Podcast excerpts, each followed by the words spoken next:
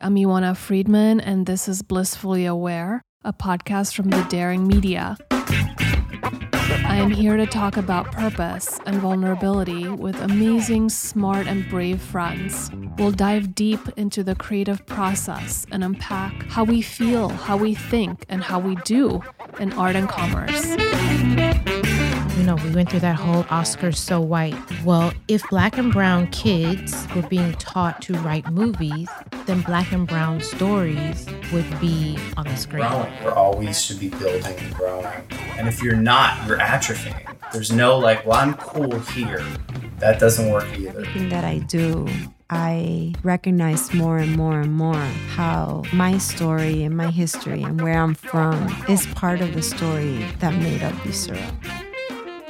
Blissfully Aware episodes are out every other week, so subscribe now wherever you get your pods.